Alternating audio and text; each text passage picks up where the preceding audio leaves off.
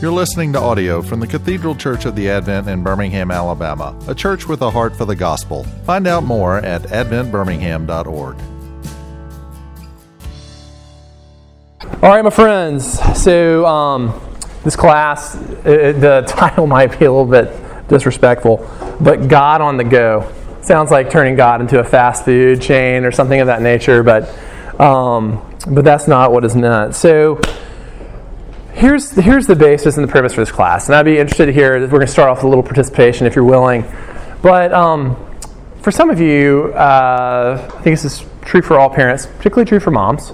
Um, when you first have kids, and it, you know your life kind of gets uh, your, all your time is kind of dominated by your kids, right? And the you know before you had kids, you had a lot of space, like you had time. You had time where you could um, time where you might could in the morning sit down and like read the Bible or pray or meditate, whatever it may be. And then you have kids, and like for reals, if you can go to the bathroom without an audience, like you, that is a significant win after you've had children. And so, um, so can anybody here identify with this in a way where you have found that the reality of just like the com- consistent grind and demands of um, of having kids has in some ways depleted or disrupted your relationship with God? Is that show of hand? Anybody like to, anybody like to speak to that? Anybody have a comment, narrative? I'm not staring at you, Lauren. I'm just kidding. Yeah, right. Yeah, I mean, because you already had the job. You know, in a lot of cases. Well, then you have the job and you have the children, and it's you know, it's. It, uh, I'll say something I consistently hear uh, for people. This is particularly I can particularly hear from women is that once you've had kids, you experience a fair amount of distance and alienation in, in, in your spiritual life, in your relationship with God. And so, um, and I'll say for myself, um, fortunately, I'm a paid Christian. I, get, I follow Jesus for a living. um, so to sit down and read the Bible and like pray is like, that's like on the clock work. Not a bad gig, not a bad gig. And I like, you know, have to read my Bible for, like for a living. You know, I'm constantly having to like study for, for sermons and for Bible study lessons and things like that. But I will say that I have found since I've had kids that the majority of my like prayer time is on the go.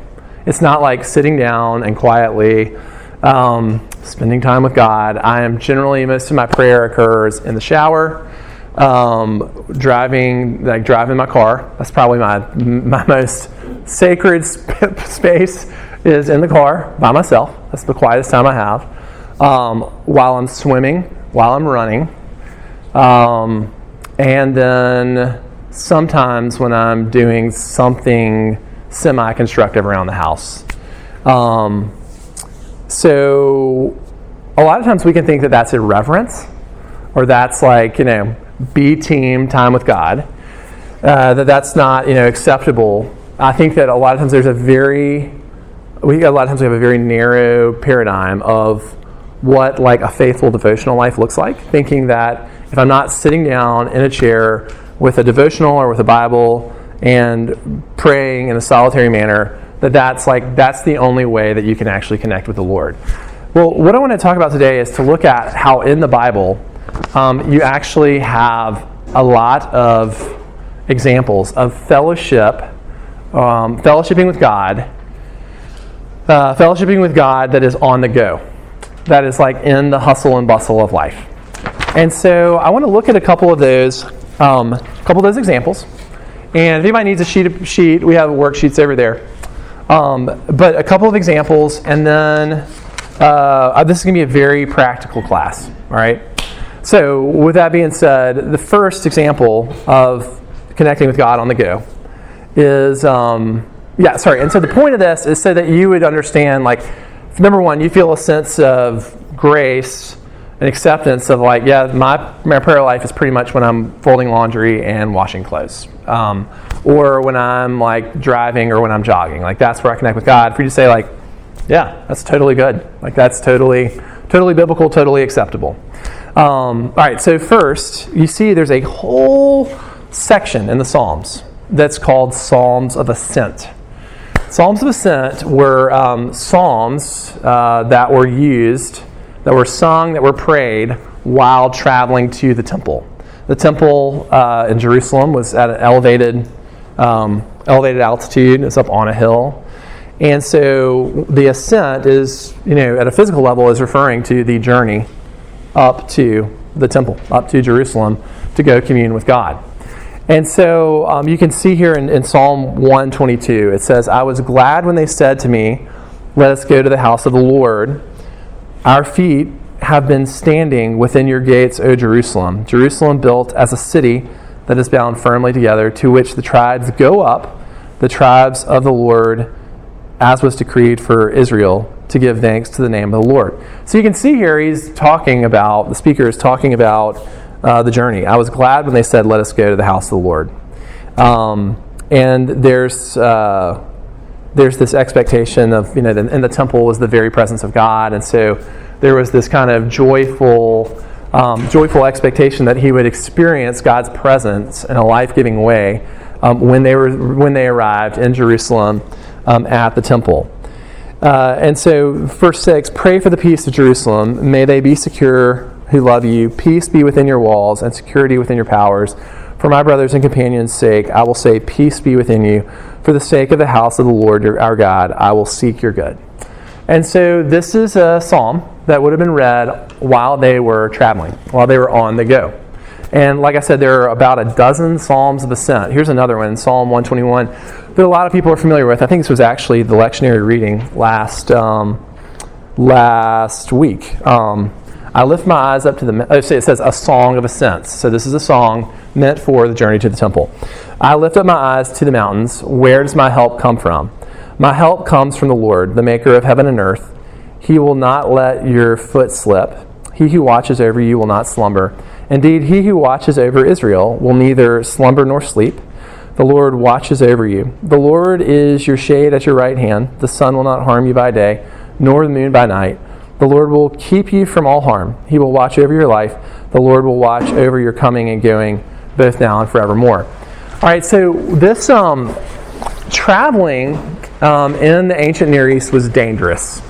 Um, it was uh, there was always a sense of threat. So you had to think that all the people of Israel would make a journey to Jerusalem. Um, Jerusalem wasn't necessarily super centrally located geographically within Israel. Um, and so they had to travel to get to the temple. And there was, you know, there was an anxiety that was involved because it's not like there were state troopers. Um, there were there was a lot of issues with robbers and bandits who on the road would take advantage of and harm travelers. You may be familiar with the story of the, the Good Samaritan who gets beat up on the road. Uh, that's not like a that would not that's I'm not saying that happened to everybody, but that would not that was not an out out of the ordinary thing for that kind of thing to happen. So you can see here um, that some of this has to do with the anticipated danger uh, that, that they'll encounter along the way.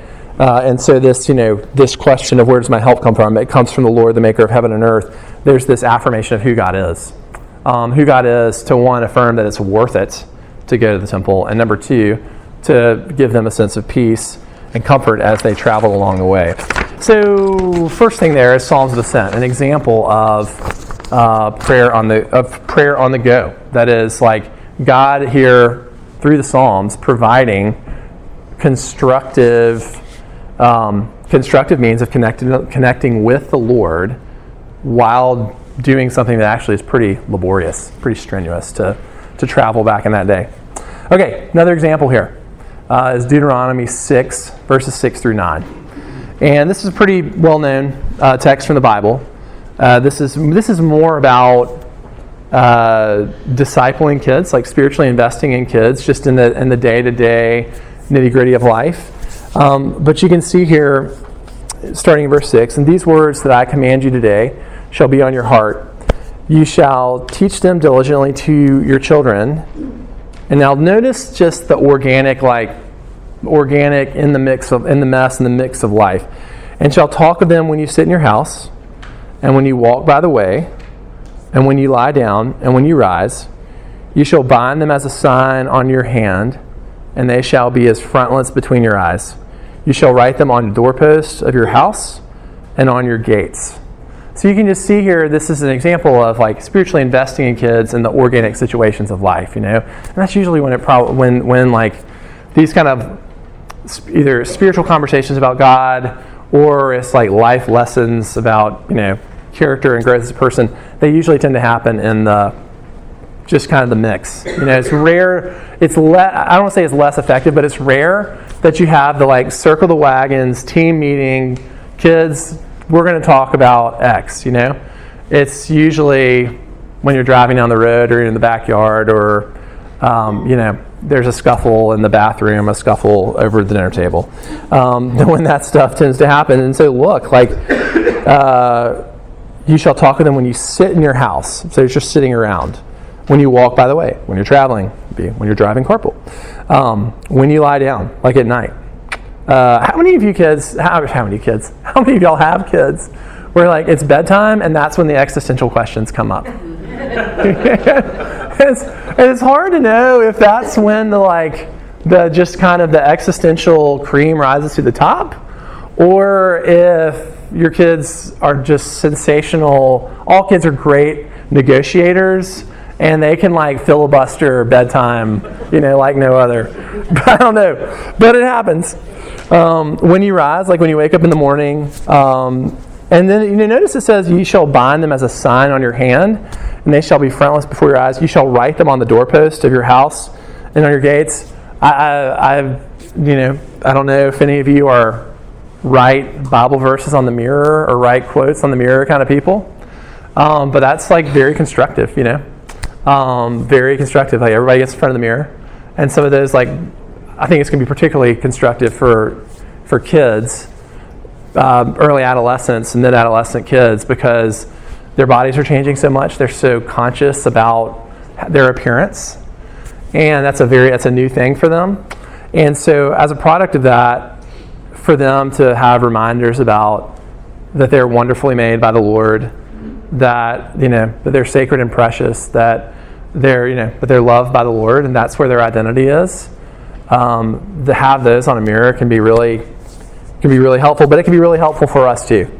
You know, it can be really helpful. I have a, I have a couple of reminders on my phone that um, that are that are meant to kind of that, that come up every day at a certain time that are meant to remind me of like, okay, what is your priority today? Stay close to the Lord. And then uh, Lauren will tell you that this, this reminder is not terribly effective. But I have another reminder on my phone that comes up around 5:15, like before I return home. That's like, uh, "Are you gonna?" Or I think I literally say, "Are you gonna piss away your life on idols?" Which means, which translates, "Are you going to go home and continue working and ignore and blow off your kids and just you know your idols of production and success and all that kind of stuff?" are you going to waste your kid's childhood doing that? So that you know, the reminder comes up, and sometimes it sticks, and and, and most of the time it doesn't. But um, but anyhow, this is on. This is again on the go. Last thing here, last example of uh, edification on the go. Uh, the travel narrative. That's a uh, that's a section in all the synoptic gospels. So Matthew, Mark, and Luke. There's um, you generally have like Jesus' ministry in Galilee and those, and then there's the turn. And the turn is when Jesus turns to go to Jerusalem. And uh, there's a, a, lot of teaching that occurs on the journey to Jerusalem, uh, which ends on Holy Week where Jesus is crucified. So, like in Luke, it goes all the way from Luke 9 all the way to 1947. Like Jesus was teaching his disciples literally like while they were walking to Jerusalem. So it was very on the go. But let's now let's think about this more from the perspective of the, um, the perspective of the disciples. They were receiving God's word, they were receiving God's teaching as they were traveling and making their journey to Jerusalem. That they were being edified and sanctified in that.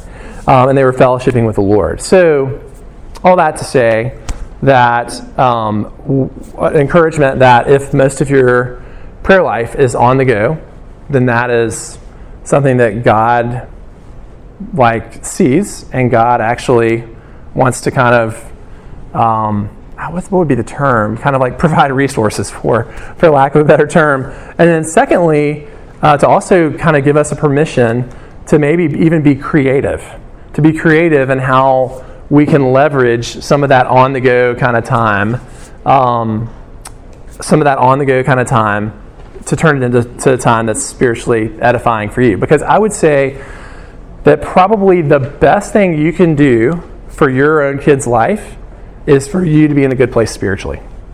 Um, the, the better place you are in spiritually and emotionally, the more patient you're going to be with your kids, uh, the more kind you're going to be with your kids, the more perspective you're going to have, um, the more gentle you're going to be. This is the fruit of the Spirit, right? The fruit of the Spirit is to be loving, joyful, peaceful, good, kind, patient, self controlled, gentle, and faithful. And so the fruit of the Spirit comes when we are close to God. The closer we are to God, the, the, the more those attributes of character that we really want to have with our kids are going to manifest themselves. And so, with that being said, uh, let's look at some examples of God on the go. Um, these are some examples that I hear from other people's lives or that I even experience from my own life where you kind of um, you can just be creative in turning the on-the-go moments of life into something that's edifying. So, one example is listening listening to the Bible app. I don't know if anyone has the Bible app. Um, but it is, I mean, I'm going to hold it up like you could see it. But anyhow, you can't see it. We're all old. None of us can see. Let me put on my glasses, Cameron. Anyhow, um, all the men are old. The women, of course, are very young, of course. Um, obviously, Avi. Anyhow, but the Bible app, strongly recommend downloading it. Um, the Bible app, uh, it has the whole Bible on there. It has a million translations. But it has this great feature where you can just hit play and some person with a very dignified voice uh, reads scripture out loud. So, um, so it, it, could be you know either with AirPods in or on your phone while. Um, I mean, I'll say a lot of times when I get when I'm in like kind of like a bad place that I don't have enough time to really sit down and spend time with God, even on the clock as a paid Christian. Um, I will listen to Psalm 121 which is like the longest psalm in the Bible, but I'll play it. And, um, and something about listening to that is pretty edifying for me. So, um, so yeah, I mean, to, if, if it's like washing dishes or straightening up or, you know, fixing your hair, putting on your makeup, whatever it may be, like listening to the Bible app, it can be really, really edifying just to listen to the Word. And quite honestly, for the majority of church history, the way that people have received Scripture is aud- is audibly. They haven't um, they haven't necessarily throughout most of history. Most people are not literate, and so most people had Scripture read to them. They either heard it in church or they had a literate person read the Bible to them. So, with that being said, um, just having that playing can be really edifying. Uh, that can be also true. In addition to that, it's not on here, but how many anybody here listen to like podcasts of sermons? that can be really, really helpful. I know when I um, when I jog, which is, I mean, it's like a human rights crisis. My, I'm such a pitiful jogger, but um, but I like to listen to sermons when I jog, and that can be that can be pretty edifying for me. And there, you know, there are certain. Um, I know the Advent has a lot of good material. You can also go to like Gospel Coalition has a bank of a gazillion sermons that are generally good. And then you know you might even have like you know a friend who goes to church and they've got a great preacher. I listen to my old the sermons from my old pastor in Charlotte, North Carolina, um, from Hope Community Church, Mark Upton. who spoke at the family retreat this year. Um, but I listen to his sermons a lot of times when I when I jog. So that's another example. Oh yes, that's true. I will say Rooted Conference, the Rooted Conference podcast has all of our um, conference audio, and um, that stuff is gold. It's really really good. You can listen to the Rooted Parent podcast with the big C and the Team Mom, but that might be a little self-aggrandizing. Um, uh, anyhow, but yeah, that's if anybody's like, hey, give me some podcast, I, I, I can. Oh, the mocking mocking pulpit. Mocking pulpit has a ton of good content as well. So afterwards, if you want, you can come up to me, text me, email me. I can load you with a dozen great podcasts that have great material. That'll be really that'll be really encouraging and, and grace filled. All right, next, uh, breathe prayer. Um, this is um, this one and the one minute reset prayer. Uh, I think it was a student who actually told me about this. Uh, so basically, when you have transitions during a day. So it's like, you know, you finished up a meeting, you're about to go start another meeting. You, um, you know, you've, uh, you have gone, you've gone to the grocery store, run a bunch of errands, you get back in the car to drive home. Um, a bunch of kind of like transitions that you have in your day. Um, the, per, there's someone who recommends doing a one minute reset prayer. And so basically, like, sit down and, and uh, breathing, like slow, deep breathing, is actually really helpful for this because it slows down your body physiologically and psychologically. It takes us out of that kind of fight or flight mode. But breathe prayer, like one, one example of this, um, we have, I know we have at least one person who grew up Catholic. Anybody else here who grew up Catholic? Um, the Lord is kind and merciful. So you know that's that's like a refrain that's that's said uh, oftentimes liturgically in the Catholic Church. Um, there's another one, the Jesus prayer. Lord Jesus, Son of God, have mercy on me, a sinner. And you just sit down for a minute and take in a deep breath. Lord Jesus, Son of God, breathe out, have mercy on me, a sinner. And just one minute for a reset, slow down and whether it's the Lord is kind and merciful, or Jesus have mercy on me, a sinner, whatever it is, whatever it is that, um, like, Lord Jesus, you sit upon your throne, you are in control. Whatever the statement may be that's true and that is that really reminds you of who God is um, and His goodness and His love towards you. Um, sit down for one minute, breathe in, breathe out, say it repeatedly. Um, next, uh, prayer on the road. Um, here's one. So I will tell you. Sorry, this is this is really going to disappoint you. Um, I am terrible about if someone's like, "Pray for this." I'm really terrible about remembering to do that.